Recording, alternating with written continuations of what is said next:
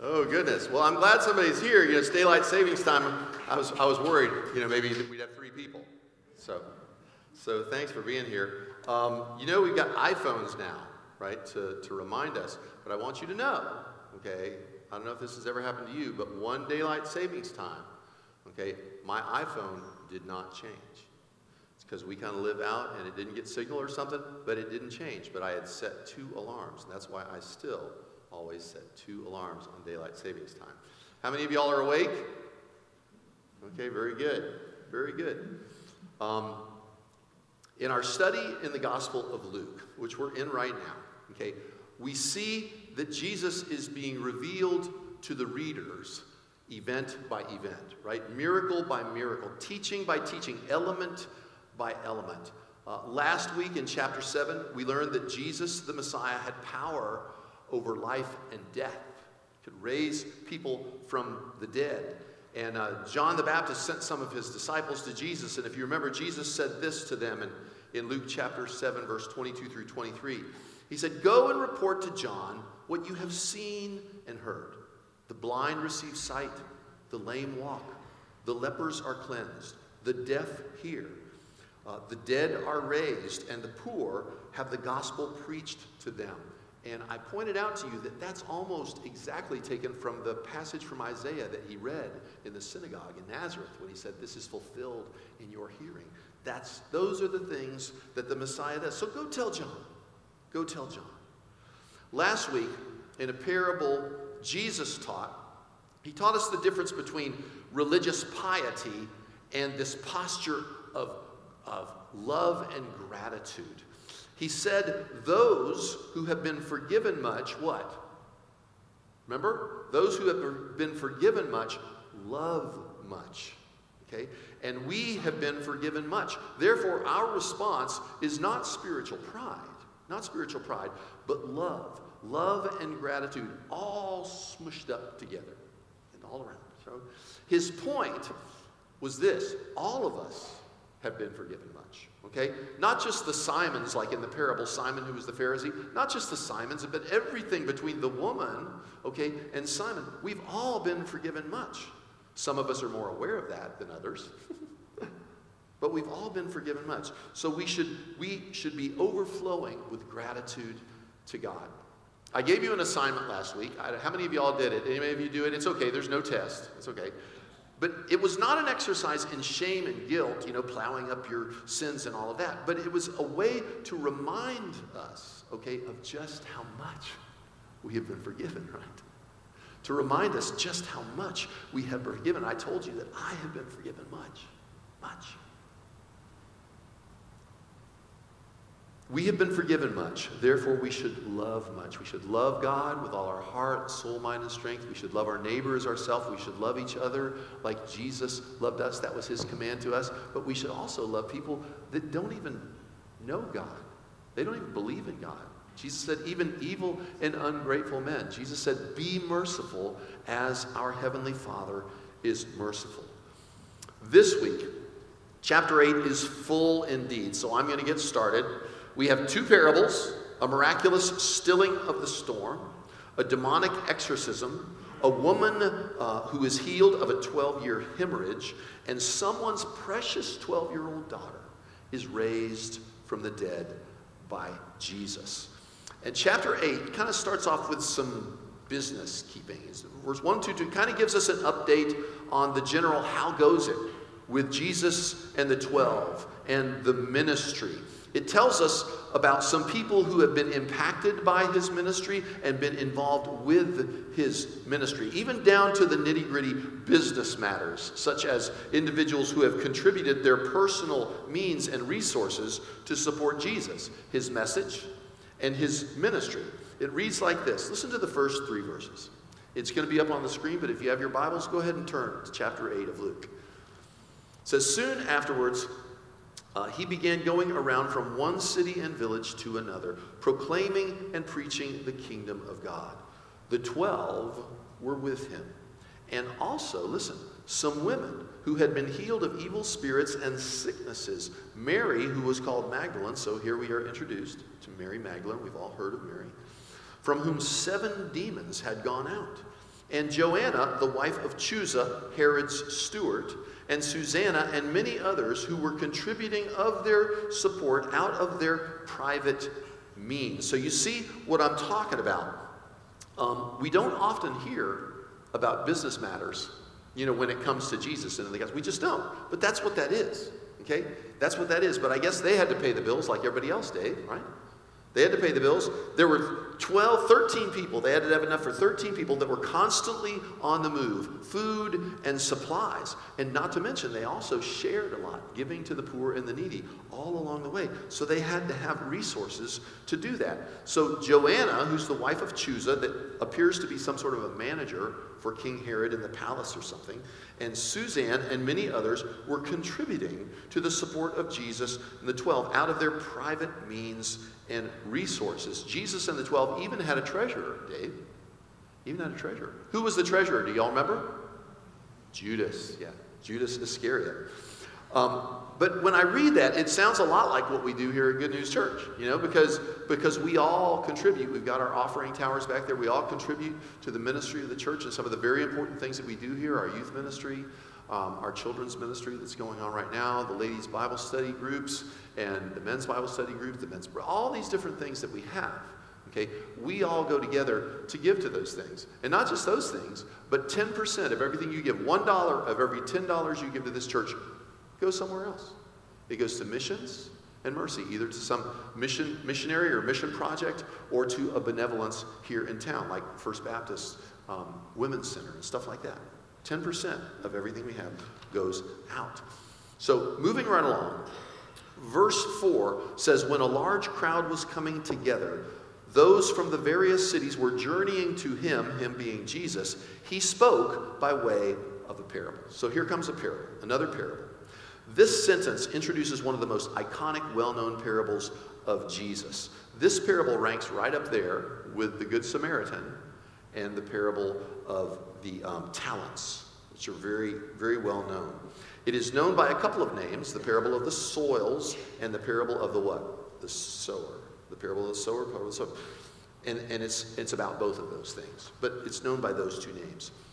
One way this parable stands out, though, among the other parables of Jesus, is Jesus doesn't always explain the parable in detail, like he does right here in this parable. Usually, he'll just kind of let the parable stand on its own, and then at the end, he'll add some point or principle um, at the end of the parable, like he does in the Good Samaritan. If you remember, in the parable of the Good Samaritan, Jesus, after he tells the parable, he turns to the disciples and he says, Which one of these proved to be a neighbor to the man who fell among robbers?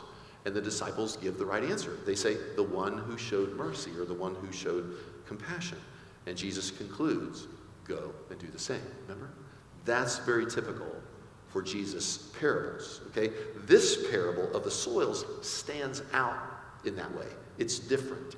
Jesus tells the parable in its entirety to the disciples, and they question him about the meaning. So Jesus goes back he goes back through the parable, labeling and describing almost every element of the story. He starts with the seeds, which are the Word of God, and then he labels each and every soil, what it represents, what happened to the seeds, and why.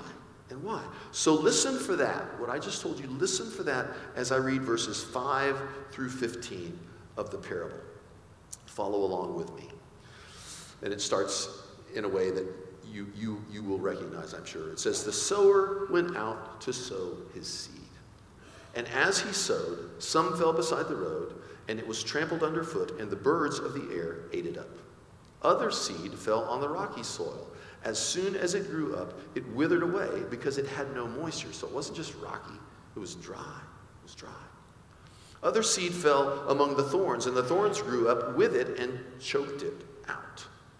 Other seed fell into the good soil and grew up and produced a crop a hundred times as great or a hundredfold, some translations say. And he said these things, as he said these things, he would cry out, He who has ears to hear, let him hear. You know, that's something we can say every Sunday, right? When it comes to the reading of the scripture. Lord, help us to understand what it is you're trying to say. Who has ears, who can understand, hear this and understand it. His disciples began questioning him as to what the parable meant. And he said To you it has been granted to know the mysteries of the kingdom of God. In other words, I'm going to explain this to you, okay? It's been granted to you. You're going to know what this means.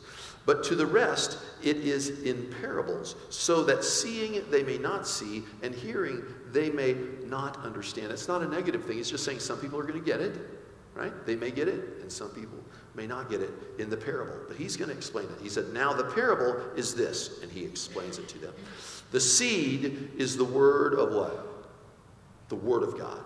Those beside the road are those who have heard. Then the devil comes and takes, them, takes away the word from their heart so that they will not believe and be saved. If there's one thing the devil wants, is he wants to he doesn't want us to be saved, right? He wants to take the word away from us. He doesn't want us to have a relationship with Jesus. Verse 13. Those on rocky soil are those who when they hear receive the word with joy, and these have no firm root. It doesn't take root. They believe for a while, sort of, and in time, that by, because of temptation they fall away. The seed which fell among the thorns, these are the ones who have heard, and they go their way, and they are choked out by the worries and the riches and the pleasures of this life. Distracted, distracted. And they bring no fruit to maturity. In other words, they don't become what they're supposed to be. Verse 15, here it is the good soil. But the seed in the good soil, these are the ones who have heard the word in an honest and good heart and hold it fast. And hold it fast and bear fruit with perseverance. It takes root and it bears fruit. Would you pray with me? Lord, I pray that these words today would bear fruit in us. We're the soil. And God, we pray that the seeds that you plant in us through your scripture and through uh, your Holy Spirit, that you would bring them to fruition, mature fruit in our lives. Help us to be all that you have called us to be and all that you want us to be, that we might bear fruit and that other people would become Christians because they see the light that shines in us. We pray for that. Holy Spirit, give us ears to hear. Give us ears to hear what you're saying. In your name, Jesus. Amen. On a personal note, as a pastor, one of the things that I learned from this parable is that I have way more control over the seed than I do over the soil, right? Way more. I work really hard, I know you know this, to try and deliver the Word of God in a way that can be heard and understood. I really try hard with that. But I have very little control over who and how it is received. It's just the way it is. That is not meant to be a negative thing or discouraging. It just means that you and I need to keep on keeping on. We need to keep on sowing the seed, keep on planting the seed all the more. We do have some control over that, right? God will bring the growth if we will be faithful in the sowing. God will bring the growth. That very point is accentuated and emphasized in the next three verses with the parable of the lamp. Jesus says this in verse 16.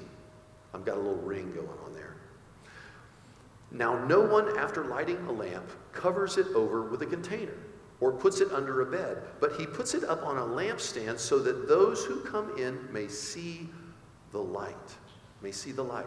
For nothing is hidden that will not become evident, nor anything secret that will not be known and come to light.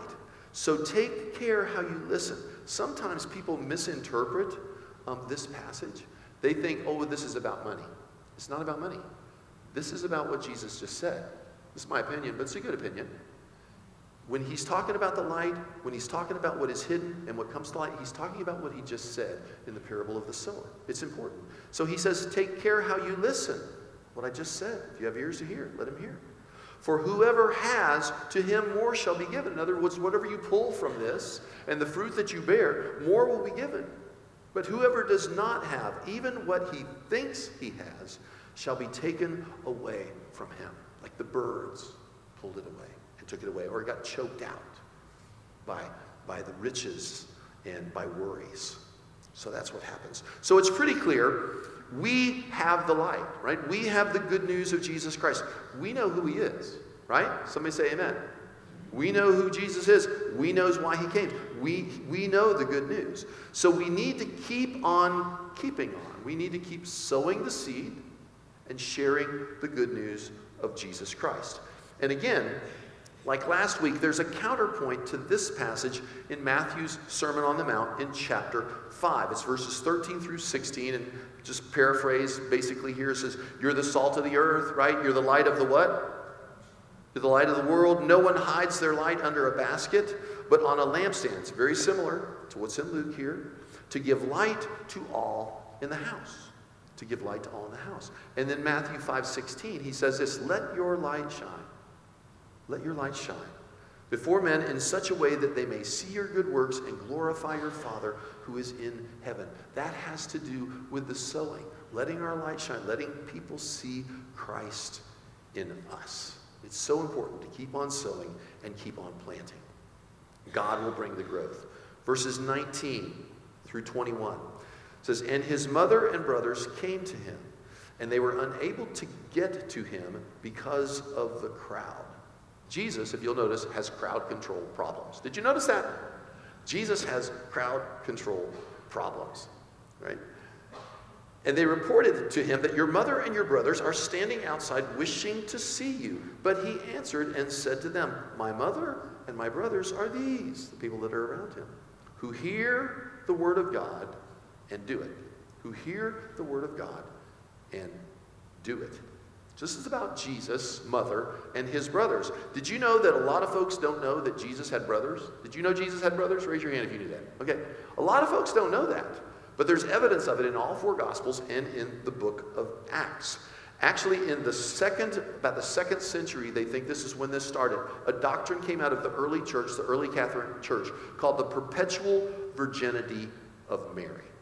The perpetual virginity of Mary. That means that um, Mary always had her virginity. She never lost her virginity. So that was that'd be kind of a bad thing for Joseph, right? Who's getting right? I'm just saying, right? Right? So that was rough on their marriage, I would think. So the more widely accepted understanding that we have is what we find in the Gospels, and specifically in Matthew and Luke, in the Christmas narratives, that Joseph kept Mary a virgin until what? The birth of Jesus. That Mary remained a virgin until the birth of Jesus. After that, she bore children with Joseph, just like a normal relationship. That's the more biblical view, right? That's the more biblical view. Um, listen to verses 19 through 21 as I read. Oh, I already read that, didn't I? I jumped ahead. Sorry. This is live TV, right? All right. But he says this Jesus is not being snippy here, okay? He loves his mother and he cared about his brothers, right? But he's obviously making a point here that the more important bond, okay, that we share is what we share as believers. Do you hear what I'm saying? He loves his mom, he loves his brother, but he's making the point that the more important bond we share is as believers. We are related as brothers and sisters because we hear the word of God and what? We do it. We do it. Have you ever heard the saying that blood is thicker than water? Okay. What Jesus is saying is here is faith is thicker than blood. The fact that we are a church family and what we believe, that relationship is just as important or more important than our relationships that we even have with our own family. That is the more important bond, and that's the point that Jesus is making there in those verses. In the next four verses, Luke fortifies and confirms what he already learned in chapter 5. When Peter, James, and John caught the mother lode of fish, you remember that? In Capernaum, they caught the mother lode of fish. They dropped everything, their nets and everything, and they followed Jesus to become fishers of men. And what we learned there, what we learned there is that Jesus has power and authority over nature. You remember that? Remember I made the joke about Aquaman, right? Right? He commands the fish, right? And that's Jesus, right? Maybe that, that's where Marvel got the idea. This right here makes that point, but it's the story of the stilling of the storm. Try and say that three times fast. The story of the stilling of the storm, or the stilling of the storm story. Either way, it's hard to say. It's hard to say, but I love it. And it can be found in three of the Gospels Matthew, Mark, and Luke. It's the synoptic Gospels, not in John, but Matthew, Mark, and Luke. In this account uh, of Luke, the storm is so bad that the fear, it puts the fear of death into, into the disciples right? It puts the fear of death. I mean, they think this is it. They think it's over. They think they're going to die. And where is Jesus? He's asleep. Something I learned from this is that Jesus can really sleep. He is a sound sleeper, like some of my grandchildren. Right? I mean, he can just sleep through anything. Uh, John's son was in here, was it um, the other day, and he, he just slept through everything. So Jesus is asleep in the bottom of the boat. And then the disciples, I mean, they're afraid they're going to die. So they go to Jesus and they wake him up. They say, Master, we are perishing. We're perishing. So Jesus wakes up. They rouse him. He gets up and he rebuked the waves and the wind and he stills the storm. He calms their fears. He encourages them to have faith, but faith in him. So listen for that as I read verses 22 through 25. Now, on one of those days, Jesus and his disciples got into the boat, and he said to them, Let us go over to the other side of the lake. When it says lake there, it's talking about the Sea of Galilee. You remember I told you that it's the lowest freshwater lake in the whole world? 699 feet below sea level. Uh, it's not a saltwater sea, it's a freshwater lake. That's what he's talking about to the other side of the lake, which is the Sea of Galilee, also known as the Sea of Tiberias. So they launched out, but as they were sailing along, he fell asleep, and a fierce and a fierce gale of wind descended upon the lake or the Sea of Galilee, and they began to be swamped and in danger. Have you all ever been in a boat? Anybody ever been in a boat that's swamping? Pretty scary, right? it's pretty scary. You think you're going to die, right? And so that's what's happening. But what's Jesus doing? He's asleep. He's asleep. He's good sleeper, okay? They came to Jesus and woke him up, saying, Master, Master, we are perishing. And he got up and rebuked the wind and the surging waves, and they stopped. They stopped. They didn't just slow down, they stopped. That's kind of crazy. And he said to them, Where is your faith? And they were fearful and amazed, saying to one another, Who then is this? that commands even the wind and the waves, and they obey him. Who is this? They know who he is. It's Jesus, right?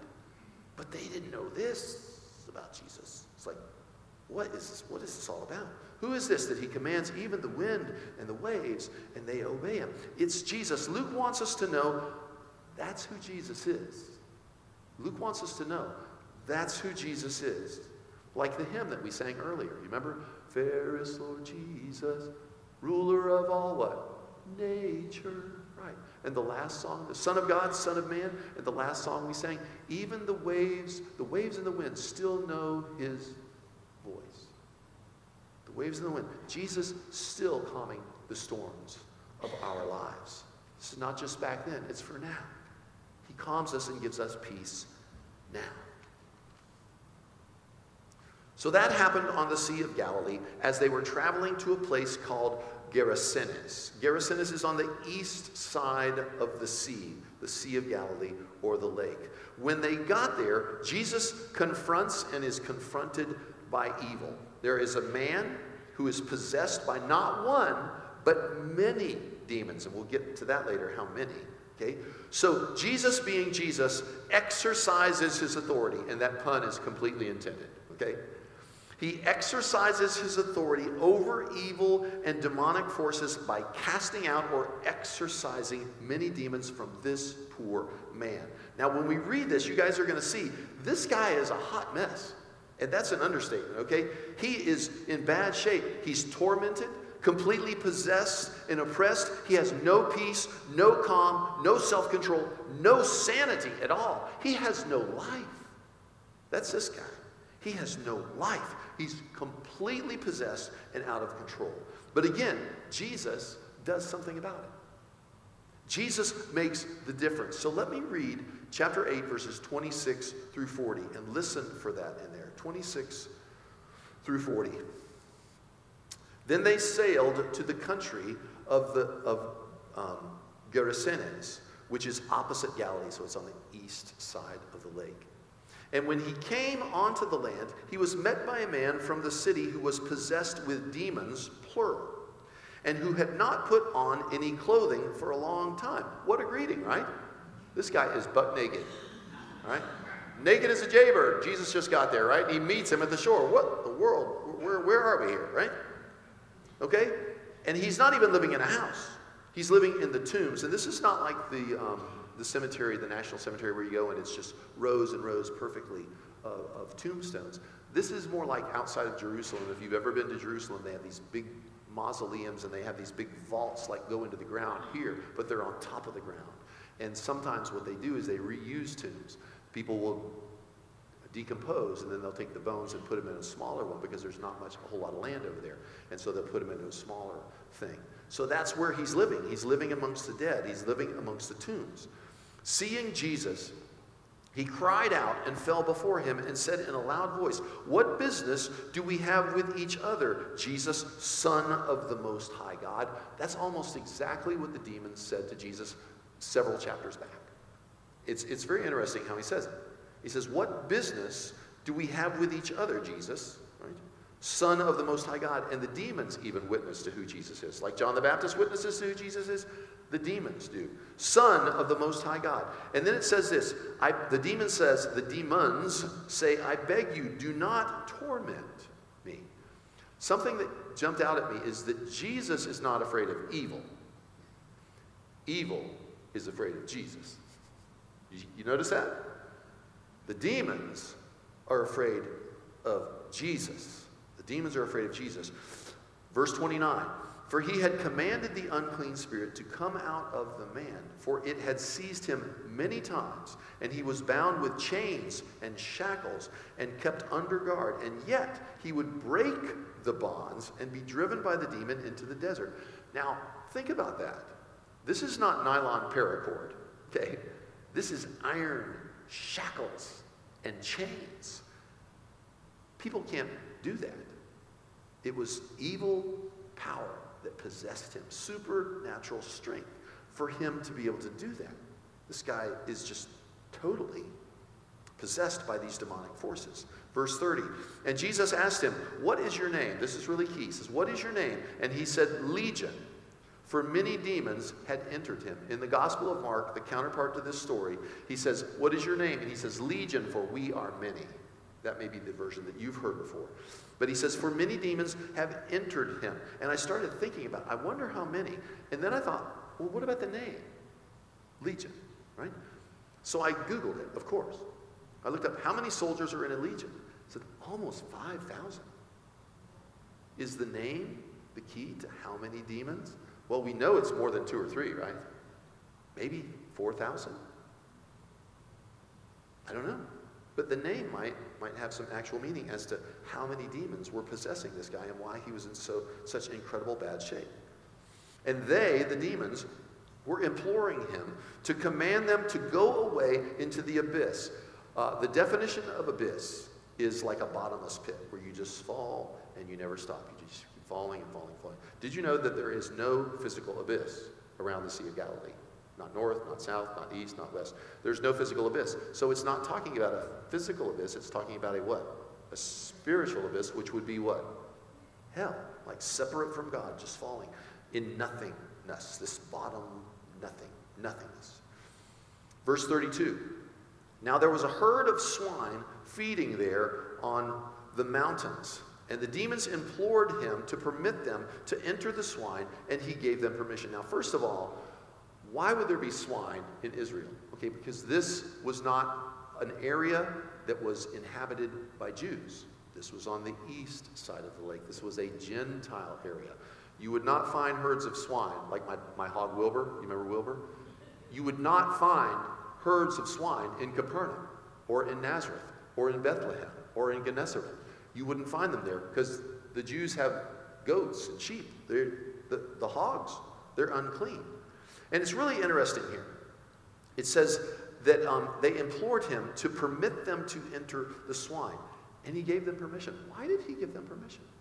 You know, I know that Jesus is compassionate, but is he like even having compassion on these demonic forces? I would, I would think not. But it's interesting to me that he said, okay, I won't throw you into the abyss. Okay? We'll put you, we'll let you go into these swine. It's interesting.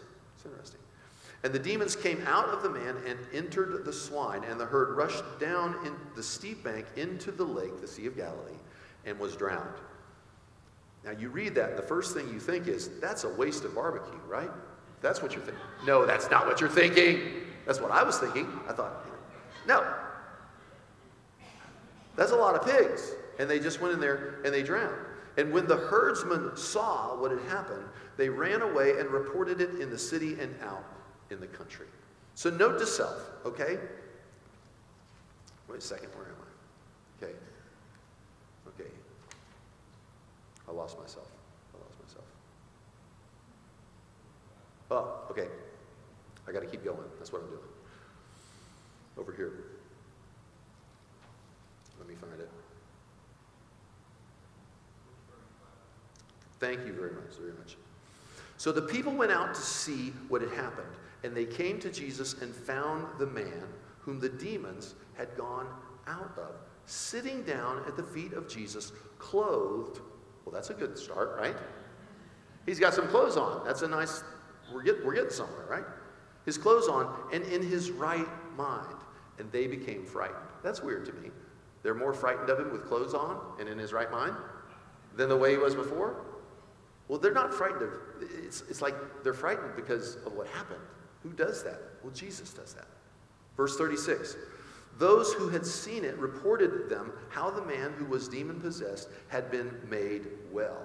And all the people of the country of Gerasenes and the surrounding district asked him to leave them, for they were gripped with fear.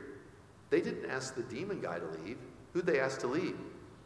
Jesus. Yeah, because somebody that can do that, we don't want him around here, right? But even though he helped the man, they were gripped with fear, and he got into the boat and returned. Jesus did. But the man from whom the demons had gone out, the demoniac, okay, had gone out, he was begging Jesus that he might accompany him. Lord, let me go with you. You've saved my life. Look what you He loved him much, right? Look what you've done for me.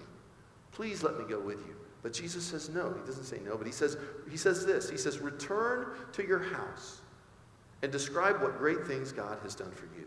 So he went away proclaiming throughout the whole city what great things Jesus had done for him. He went away proclaiming throughout the whole city what great things Jesus has done for him. Okay? This was, this was a, sort of a revelation for me. That is a great plan of action for all of us, isn't it? Isn't it? As Christians. That's a great plan for all of us to tell other people the great things that God has done for us. What a wonderfully positive yet simple way to share the Christian faith, right?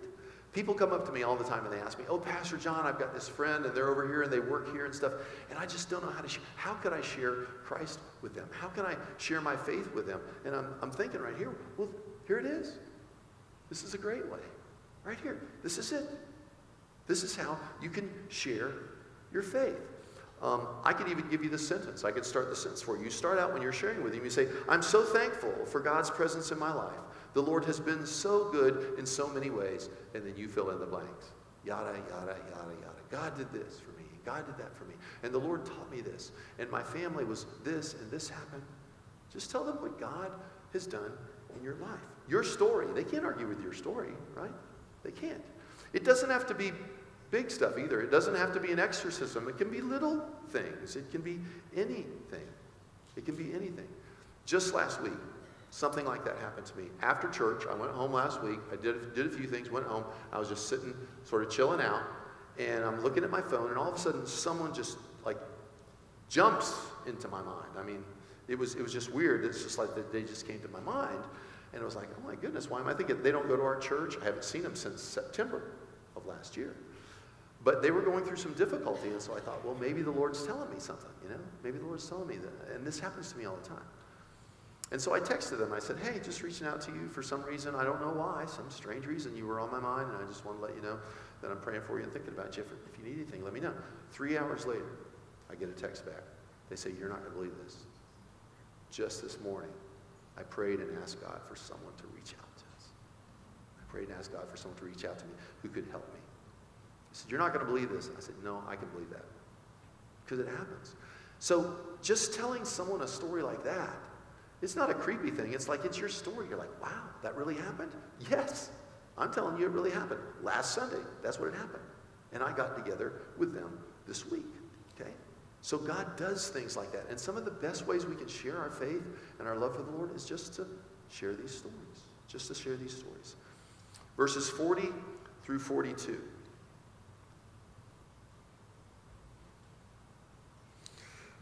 It says this And as Jesus returned, the people welcomed him, for they had all been waiting for him. The crowds, right? Crowd control. And there came a man named Jairus, and he was an official of the synagogue, and he fell at Jesus' feet and began to implore him or to beg him to come to his house. For he had an only daughter, about 12 years old, and she was dying. But as he went, the crowds were pressing against him. So Jesus returns to Galilee to the west side of the sea, the Jewish side, uh, probably Capernaum or Gennesaret, and they're waiting for him. A lot of people are there. But there's a man, his name is Jairus. He's an official of the synagogue. It's probably Capernaum because, like I told you, there's ruins of synagogues there in Capernaum. His 12 year old daughter was severely ill and she was close to death. Now, she's not just dying, she's dying of something. Bear that in mind. There's something that's killing her peritonitis, I don't know what it could be, it could be anything. But she's dying of something, and he's saying she's about to die. So psh, Jesus takes off to help Jairus. Okay, he takes off, but the crowds want to see him also. So they're making it hard for him to get through. Do you know what that's like? Have you ever been to a rock concert? You know, down on the floor?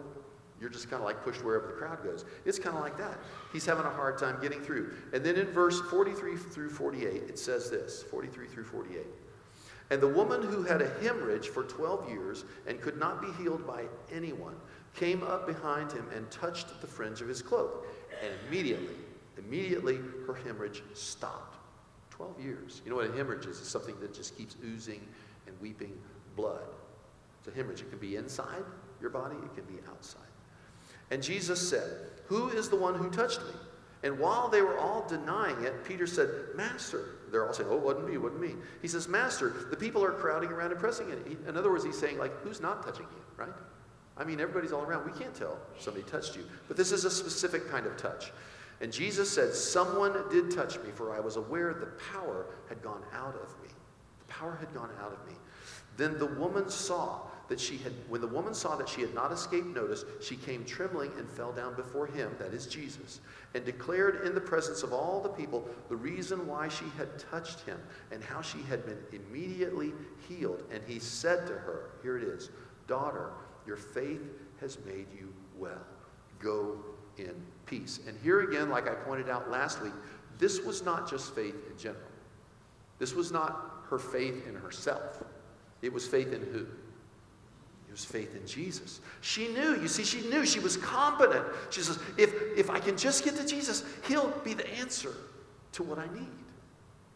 She knew, if I could just get to Jesus, and she tries, and she does, and He did. And she was made well immediately because of her faith in Him. She just knew. And that was her faith. She knew that.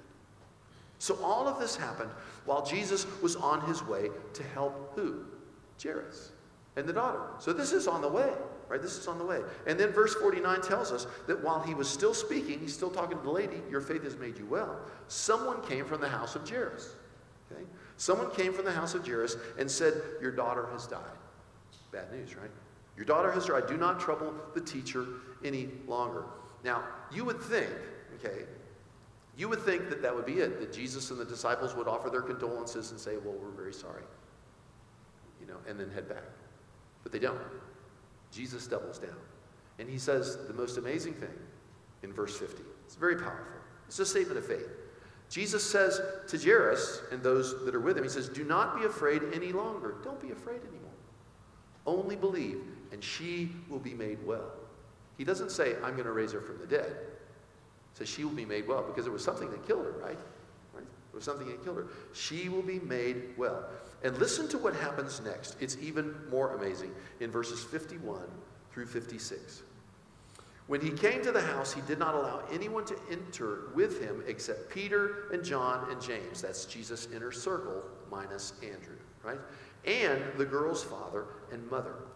That's all that he allowed. There may have been other people in there, and there probably were, but as far as going in the house, that's all that he allows to go in.